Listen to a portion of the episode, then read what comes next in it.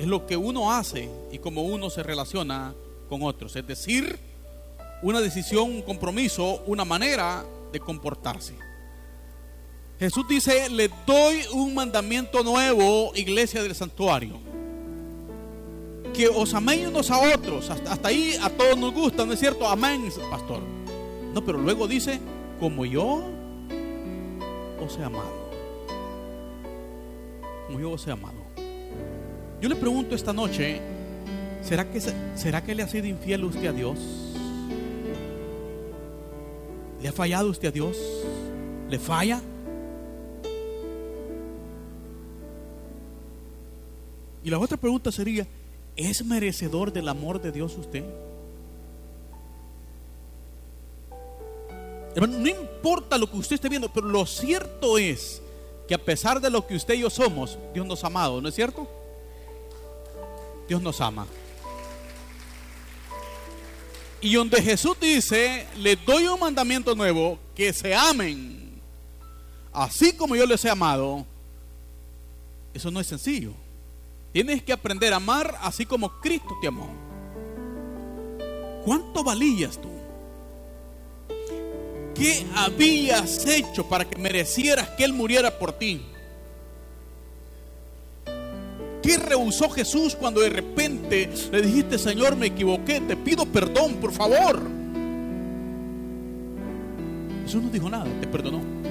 Pero ¿cuántos de nosotros de repente hemos dicho: ah, no, eso que me ha hecho no tiene perdón? Todo te puedo perdonar menos eso, dice. Pero Jesús dice: te doy un mandamiento, que se amen.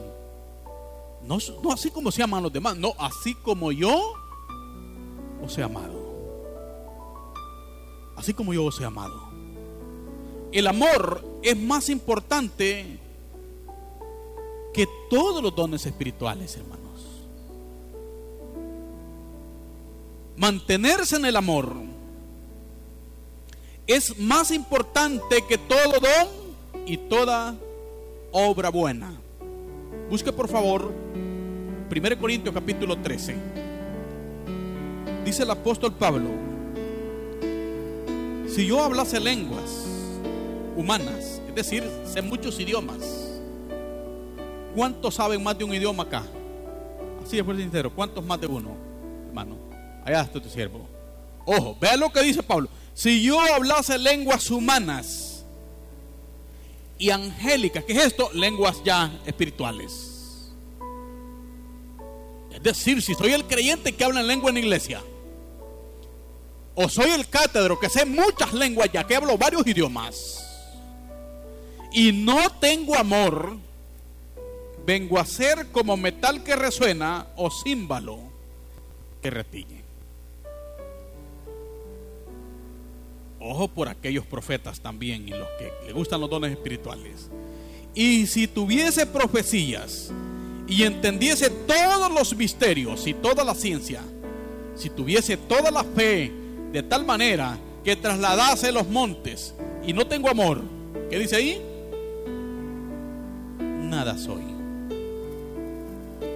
Y si repartiese, aquí va con las obras, aquel: no, mire, yo soy generoso, pastor, yo a todo mundo que me pide un favor yo se lo hago. Tranquilo, dice aquí: si repartiese todos mis bienes para dar de comer a los pobres, y si entregase mi cuerpo para ser quemado, y no tengo amor, ¿qué dice ahí?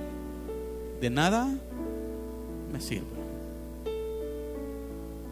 Pastor, si yo soy bueno, sí, pero no puede perdonar. Tiene décadas ya de tener un enemigo y no le perdona. ¿Qué me sirve lo bueno que soy? Soy el creyente que profetizo, entiendo porque tengo don de, de, de discernimiento de espíritu, tengo don de palabra de ciencia, sé tocar todo lo que me ponga a hacer, entiendo todo, pero si no puedo perdonar, si no amo, entonces nada soy, dice. ¿De qué me sirve? El llamado de Jesús esta noche para usted y yo es que nos mantengamos en el amor. ¿En cuál amor, pastor? En el de Cristo. Antes, hermanos, de negarnos a hacer algo, la pregunta sería: ¿qué haría Jesús? ¿Qué haría Jesús en este caso? ¿Qué haría Dios? Jesús, para poner un ejemplo, amó a Lázaro, ejemplo de amor. En Juan once treinta y tres en adelante usted ve el reflejo del amor de Cristo por Lázaro. El versículo treinta y cinco dice: Jesús lloró. Versículo treinta y seis, los que estaban ahí dicen: mira cuánto le amaba. Mira cuánto le amaban. ¿Qué significa eso, pastor? Que el que ama llora muchas veces, no lágrimas de emociones, sino lágrimas de amor. Si usted ama esta iglesia, va a llorar al ver que alguien fracasa. Si usted ama a su hermano, va a llorar cuando se equivoque, no le va a meter el cuchillo por la espalda, no le va a dar el tiro de gracia, va a llorar de sentimiento. Jesús lloró por Lázaro porque le amaba, porque amaba a Israel y la gente, a pesar de que tenía cuatro días de haber muerto, le resucita. Ni siquiera aplaudieron, ni se dieron cuenta el gran milagro que Dios estaba haciendo. Por eso él lloraba. Cuando tú amas, lloras, porque tú quieres ver algo grande. Tú lloras si amas esta iglesia y está pasando crisis. Tú lloras porque tú quieres ver la gloria de Dios en este lugar. El que ama va a derramar lágrimas un día. El que ama va a llorar orando para que el amor profundo de Dios se derrame sobre cada corazón de esta congregación. Si ama, vas a hacer eso. Si no ama, a usted no le importa poco. Usted viene como un invitado más, viene, se va, regresa próximamente, vuelve a irse. Pero el que ama está comprometido y derrama lágrimas, llora. Jonatán amó tanto a David. Busque, hay una historia bien bonita, primer libro de, Sa- de Samuel capítulo dieciocho. Solo leo los primeros cuatro versículos y lo demás pues usted lo lee en su casa, lo lee. Aconteció que cuando él hubo acabado de hablar con Saúl, el alma de Jonatán quedó ligada con la de David, y lo amó Jonatán como a sí mismo.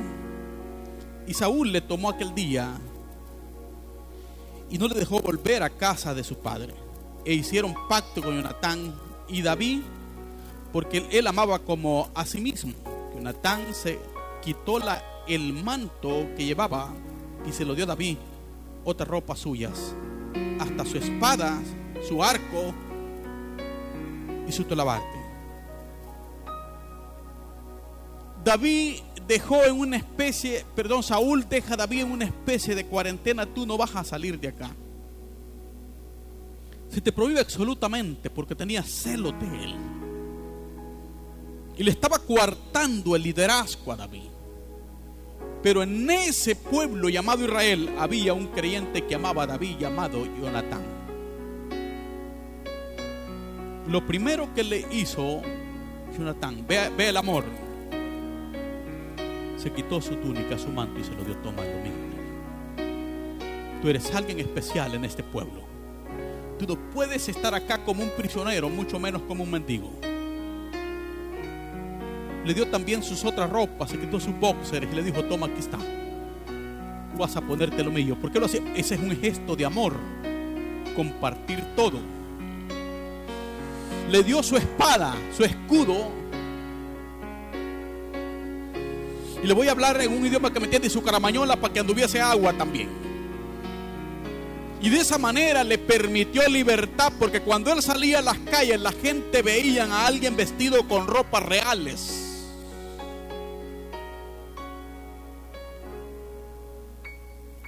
Eso veían en, en David. No se daban cuenta que era Saúl, que, que, que era David el que andaba ahí, porque como andaba vestido Jonatán, decía: no, es de la descendencia real, de la familia pastoral, los que andan ahí. Si tú amas, no vas a dejar perder a tu hermano. Si permaneces en el amor, cuando tu hermano sea coartado, tú lo vas a bendecir. Y quizás tú digas esta noche, pastor, ¿por qué debe haber hombres que amen y mujeres que amen como Jonatán? Porque en la iglesia siempre hay saúles que están hostigando la vida de otros creyentes, están calumniando, están coartando, están tratando de hacerles daño. Y tú debes cubrirlo con tu manto, orando a Dios, poniendo cobertura real desde el cielo para que ese tenga libertad y Saúl no pueda hacerle daño. Mire, hoy, por ejemplo, hoy con la tecnología, tú te das cuenta que a un creyente le hackearon su cuenta y le están haciendo cosas inmediatamente. Hermano, por favor, vea su cuenta, vea lo que está pasando ahí. Un Jonatán lo cubre rápido. Si ama, tiene el espíritu, lo, lo cubre. Si no, le baja las cosas. Ay, tengo armas. Mire, pastor, aquí está. Este tipo de malos pasos. Si ama, lo cubre, le pone un manto. Tranquilo, aquí está mi manto. Ora por él. Dios quiere que permanezcamos en amor. Y tú no estás acá para acusar a tu hermano. Tú estás acá para proteger a tu hermano, para cubrir a tu hermano, para amar a tu hermano. Vamos a darle fuerte ese aplauso a Dios esta noche. Yo no sé si sigue contento, pero iglesia, los saúles siempre están. Siempre están. A veces vestidos como caballeros o como damas. Pero están los saúles para hacer daño al cuerpo de Cristo. ¿Quién iba a ser David? El próximo rey de Israel. Satanás va a usar a un Saúl para querer impedir que tú llegues a ser ese instrumento de Dios, para que tú llegues a hacer eso que Dios tiene preparado para ti. Pero esta iglesia, el santuario, debe estar rodeada de muchos Jonatán y de muchos Jesús que resuciten al muerto. Se cayó este creyente, no tiene cuatro días, tiene cuatro meses que no se congrega, pero yo voy por él y resucítelo en el nombre del Señor. Sáquelo a luz, aunque la gente no le crea. Llore con él y tráigalo un domingo, un jueves a culto de familia, y de aquí se va a ir convertido, porque se encontró con Jesús, el que resucita a los muertos acá. Quítale la piedra. Así como en David había un Jonatán, en Lázaro había un Jesús y una Marta que quitaba la piedra. No le ponga más piedras, quíteselas. Ese es, por eso Jesús dijo: un mandamiento nuevo os doy. ¿Y cuál será? Dijeron todos: que se amen los unos a los otros, como yo os he amado. Ese es el nuevo mandamiento. Porque todo mundo está pensando en cumplir reglas eclesiásticas. En la iglesia así debe ser, que aquí se sientan las damas y aquí los caballeros, y así deben ir vestidos y aquí. Entonces, reglas eclesiásticas. Pero Jesús dijo: yo voy más allá que las reglas sacerdotales y que las reglas humanas. Yo quiero ir a su corazón, señores. Yo no quiero creyentes hipócritas acá, bien vestiditos por fuera, pero con el corazón lleno de odio y de amargura. Yo quiero personas que se amen, porque entonces los de afuera se van a dar cuenta que aquí está un pueblo, que ahora un Cristo que ha resucitado entre los muertos, que vive y que permanece para siempre. La iglesia debe ser uno en el amor. Vaya por favor conmigo a primera carta de Juan, capítulo cuatro.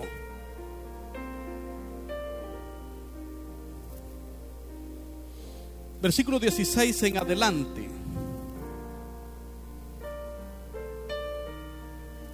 Y nosotros, dice Juan, hemos conocido y creído en el amor de Dios que Dios tiene para con nosotros. Dios es amor, y el que permanece en amor permanece en Dios y Dios en él. En esto se han perfeccionado el amor en nosotros para que tengamos confianza en el día del juicio. Pues como Él es, así somos nosotros en este mundo.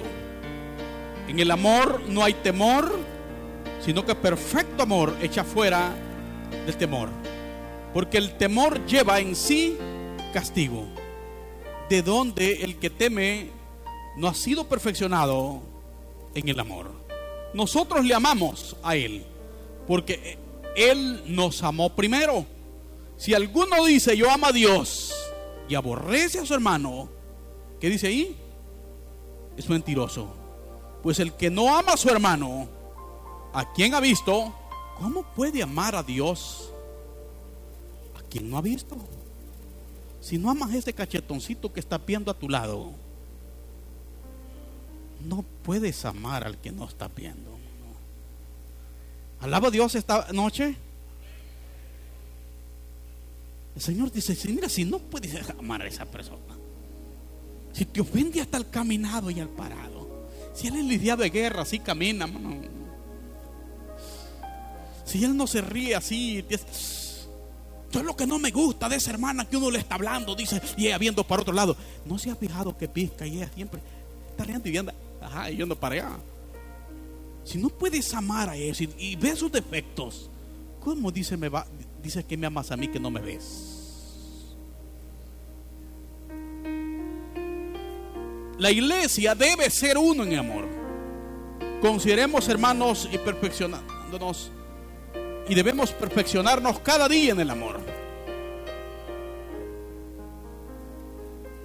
Yo le pregunto esta noche, ¿conoce usted el amor de Dios? Juan dice, nosotros le amamos. Está hablando con la iglesia primitiva. Nosotros le amamos, dijo. ¿Por qué, dijo? Porque Él nos amó primero. Por eso amamos a Dios, dice.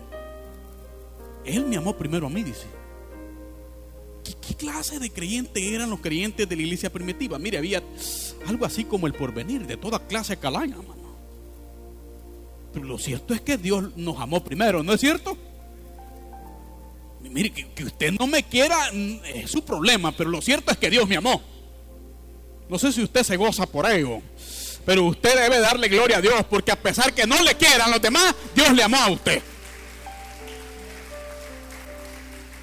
Así que aquellos que dicen, pastor, yo aquí poco incómodo porque yo siento que no me ama. Señores, ¿te amó Jesús? Sí, entonces la tienes hecha. Dice, bueno, yo por eso le amo, porque Él me amó primero. Entonces, lo importante en la vida es que Él nos haya amado. Estamos en iglesia, hemos de ser perfeccionados en el amor, y el amor, como todo, se perfecciona amando y practicándolo. Esta iglesia se, se, seguirá haciendo muchas cosas más si pone en práctica lo que su palabra nos enseña.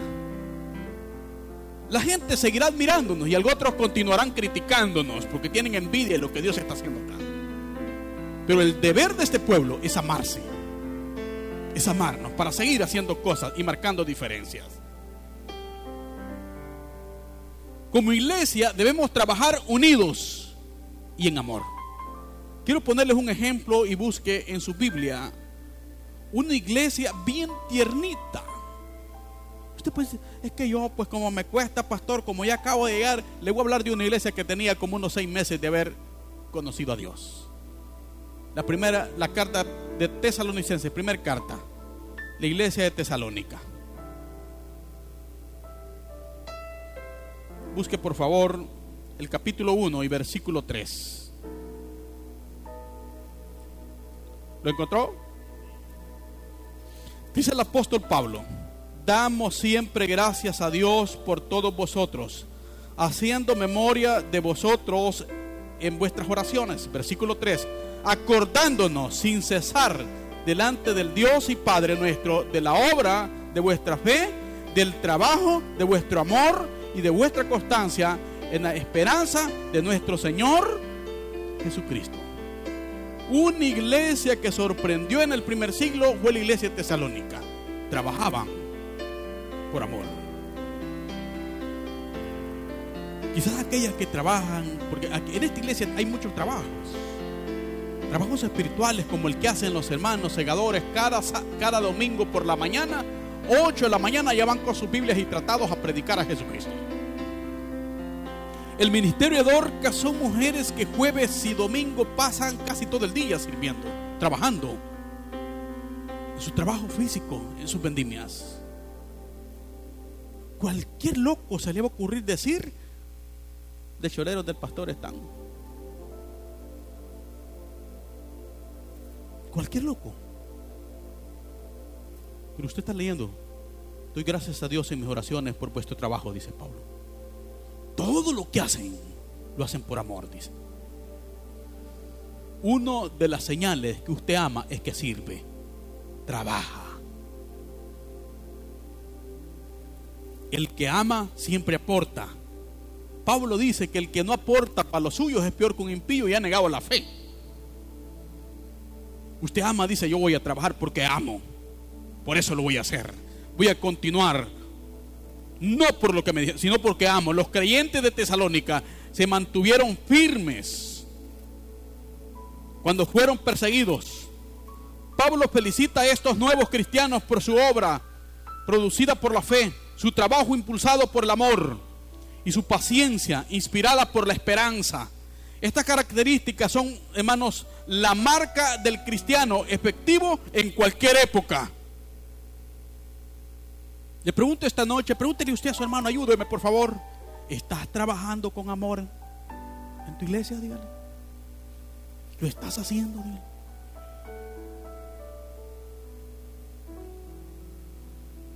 No trabaje en base a otra motivación.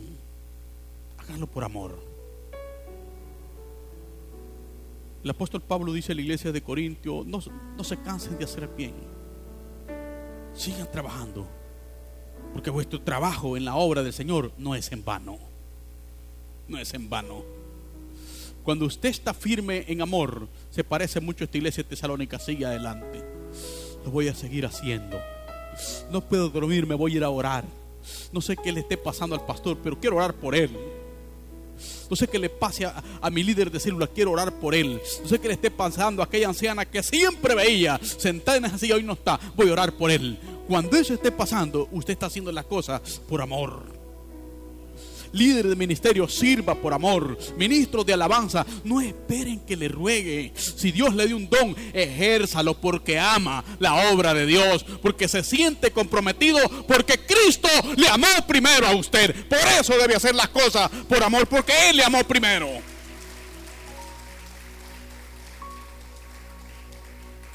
Por eso, iglesia, hay muchas cosas más.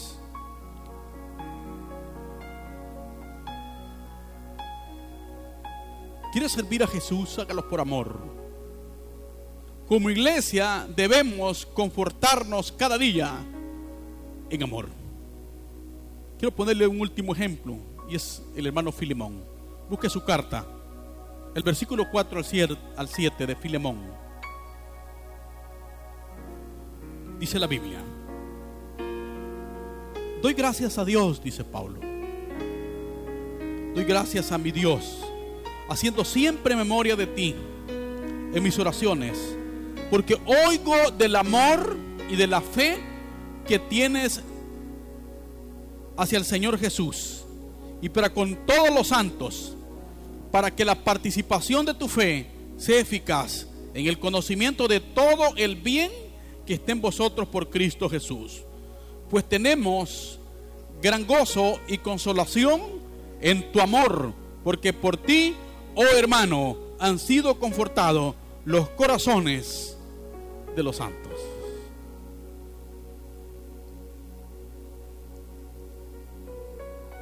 Filemón fue uno de los primeros ancianos que levantó su propia célula familiar en su casa. En esta ocasión, Pablo le llamaba la iglesia en su casa y le escribe estando preso, y le dice: doy gracias a Dios siempre en mis oraciones por el amor que tienes, en primer lugar por mi Señor Jesucristo, y en segundo lugar por el amor que tienes para con todos los santos. Hermano Filemón, en base a tu fe y la práctica del amor que tú tienes, nuestros corazones han sido todos confortados. Qué hermoso concepto tenía Pablo de este creyente. Queridos, ¿qué dicen de nosotros los demás? ¿Será que alguien dice siempre orando: Señor, gracias por el amor que tiene nuestra hermana Federica, por el amor que tiene el hermano Serapio? Señor, gracias, porque ese amor conforta nuestros corazones. Dije esos nombres esperando que nadie, y si hay alguno aquí, pues es, es coincidencia. Pero qué bello sería que esté uno de ustedes de rodillas hablando estas palabras con Dios.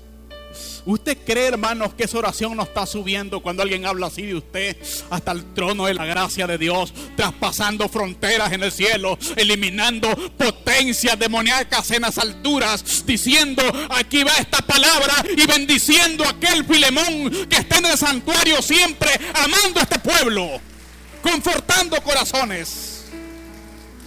Por eso usted y yo debe permanecer en amor, porque cuando usted permanece ahí, no solamente usted es bendecido, conforta a muchos.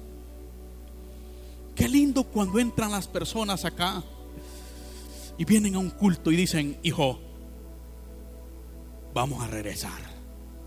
Y el hijo sonríe: eso estaba pensando yo, mamá. Necesitamos regresar a ese santuario.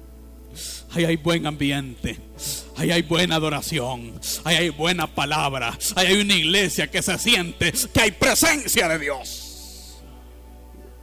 Entonces hay corazones confortados cuando usted y yo nos amamos. El hermano Filemón, un hermano ejemplo en amor. Le pregunto esta noche: ¿quiere, ¿quiere ser usted como Filemón? Pídele esta noche: Señor, dame un espíritu como el de Filemón. Quiero amar. Había un sirviente, un trabajador para este creyente llamado Filemón, que se conocía como, su nombre era Onésimo. Un tipo maleante. No, aprove, no, no, no logró este, este tipo aprovechar esa generosidad, ese amor. Le robó a Filemón. Filemón era un buen creyente, era un empresario, era una persona de, de, de, tenía su propio negocio. Lo agarraron las autoridades y metieron preso a Onésimo. Pablo está escribiendo esta carta y ahí está este creyente con él. Ese lo gana para Cristo, este maleante. No dice la Biblia, pero yo uso la lógica acá. Ahí lo bautizó en la cárcel. No lo busque, no lo dice. Pero Pablo le escribe esta carta a Filemón y le dice: yo te pido que lo recibas en mi nombre. Porque Pablo consigue la libertad al escribirle. Si Filemón decía: sáquenlo, lo sacaban. Y el amor de, pesó más que el deseo de venganza. Así que pide la libertad de, de Onésimo y le dice: yo te pido que lo recibas en tu casa. Y si algo te debe, ponlo a mi cuenta. Yo le pregunto: ¿volvería usted a meter un ladrón a su casa que le robó? Usted dice: quién sabe, hermano, si a veces ni a la mujer ni al esposo quiere dejar entrar cuando le has fallado en algo, ¿no es cierto? Le cambias cerraduras a la puerta y dice: no vuelve a entrar este desgraciado acá. Es más, si el hombre sale, cuando regresa ya encuentra la maleta en el charco del, donde se baña el cerdo ahí. Lo deja durmiendo con el chucho. Y este creyente lo recibe. Mi hermano, lo recibió en casa. Eso es amor. Amados, necesitamos orarle mucho a Dios para que seamos esa iglesia ejemplar. Yo estoy orando mucho por ustedes. Yo estoy creyendo que este santuario viene en tiempos donde se volverá pequeño. Y así como vimos tumbar esa pared que pasaba ahí, de repente podemos ver un santuario nuevo y un parqueo más grande, porque el amor se perfeccionó en este pueblo y ese amor fue contagiando a otros, y todos quieren estar en el santuario porque se dieron cuenta que aquí reina el amor de Dios. Alaba a Dios esta noche. Quiero terminar, que todos conozcan y conozcan por el amor, y nos conozcan por el amor de Dios y el amor unos por otros, hermanos. El reto de hoy en adelante debe ser que la gente se dé cuenta, hermano, no porque hay un chambre que anda por ahí, por un creyente que no quiere a otro y anda ahí un espíritu de chisme. No, que nos conozcan porque nos amamos, porque en esta iglesia reina el amor. Si llega un creyente a tu casa, algunos pastores dan consejos, consejeros, y dicen: mire, si alguien llega hablando de su hermano, déle una taza de café caliente para que... Pero no, le, no yo le digo, no le dé café, abrácelo. Diga: hermano querido, por favor, te amo. Y porque te amo, no me haga daño, no me siembre cizaña en mi corazón. Vaya a escupir ese veneno a otra parte, pero aquí queremos que Cristo reine en este hogar. Ámese, creyente, demuéstrele que usted es hijo de Dios. Ámelo y invítelo a la iglesia. No saque el dedo y señale: mire, si va a venir a hablar de chambre aquí, váyase de acá. No, abrácelo y dígale: mire, hermano, tranquilo, no, no, no, no. Yo ya día sabía que usted era culebrita, pero no traiga ese veneno acá. Yo le amo en el Señor. Amados, y entonces seremos esa iglesia siempre brillante. Yo estoy orando por ustedes, yo quiero verle florecer, y como dijo Juan, que sean prosperados en todo, así como prospera su alma. Ese es mi gran anhelo, que esta iglesia sea bendecida, que usted me diga: pastor, le traigo un gran testimonio, mi negocio ha sido prosperado, mi hijo, el que estaba a punto de graduarse, hoy ya es abogado, ya es médico, ya tiene un empleo, me ascendieron, pastor. Eso quiero oír de ustedes. Eso quiero oír de ustedes. Pero para eso debe permanecer el amor de Dios en nosotros. Quiero que esta noche incline su rostro, porque si hay algo que nos falta mucho, a fuerza sincero, es amor. Padre, en el nombre de Jesús, yo te doy gracias. Yo prediqué tu palabra esta noche, Señor. Yo te pido por este pueblo bello, Señor. Yo solo soy un instrumento, un individuo imperfecto, Señor, que se equivoca. A lo mejor, Señor, he fallado muchas veces ofendiendo a tu, a tu pueblo, a mis hermanos, con palabras, con acciones. Yo te pido en el nombre de Jesús que me enseñes a amar, que me enseñes a amar, Señor. Quiero amar más cada día a este pueblo. Bendícenos, Señor. Quiero, Señor, que cada familia se ame más cada día, Padre. Por favor, te oro, Señor, por cada familia. Bendícenos, Señor. Derrama de tu gloria, de tu poder. Por favor, Jesús, que tu amor fluya en este lugar, Padre. Que reine la paz, Señor, en este santuario. Que aquellas personas que vienen por primera vez no se vayan como vinieron, Jesús. Que se den cuenta que las cosas aquí son diferentes. Dios, en el nombre de Jesús te oro por este pueblo, Señor. Gracias. Gracias, gracias, gracias. Siga orando, por favor, mientras usted continúa. Yo quiero invitar a aquellas personas que están sin Cristo a venir a Jesús. Si tenemos amigos entre nosotros, hoy es el momento. No se vaya sin Jesús. Si alguna persona sin Cristo, es el tiempo de Dios para ti. Querido, no te vayas sin Jesús. Es el momento. ¿No tenemos amigos? No hay. Qué bueno. Póngase de pie entonces en familia y tómese de la mano. Vamos a orar por la familia. Vamos a orar. El primer reto que debemos nosotros superar y es aprendernos a amar como familia. Si no nos amamos como familia, difícilmente vamos a poder amar al vecino y a la demás congregación. Pero si como familia nos amamos y somos unidos, entonces se nos vuelve fácil amar a los demás. Padre, en el nombre de Jesús esta noche, yo te pido, Señor, que tu amor se perfeccione en mi familia. Señor, queremos ser una familia unida. No quiero nunca ni pensar, Señor, en un desprecio para los que amo, Señor. Padre, en el nombre de Jesús, Señor, esta noche, únenos más cada día. Toda diferencia que exista, Señor, en nosotros, que tu Espíritu Santo, Señor, desligue, rompa, Señor. Queremos amarnos cada día más, Señor. Que esta familia, Señor, sea una clave en esta congregación. Que esta familia se perfeccione el amor en ella, en su seno de hogar.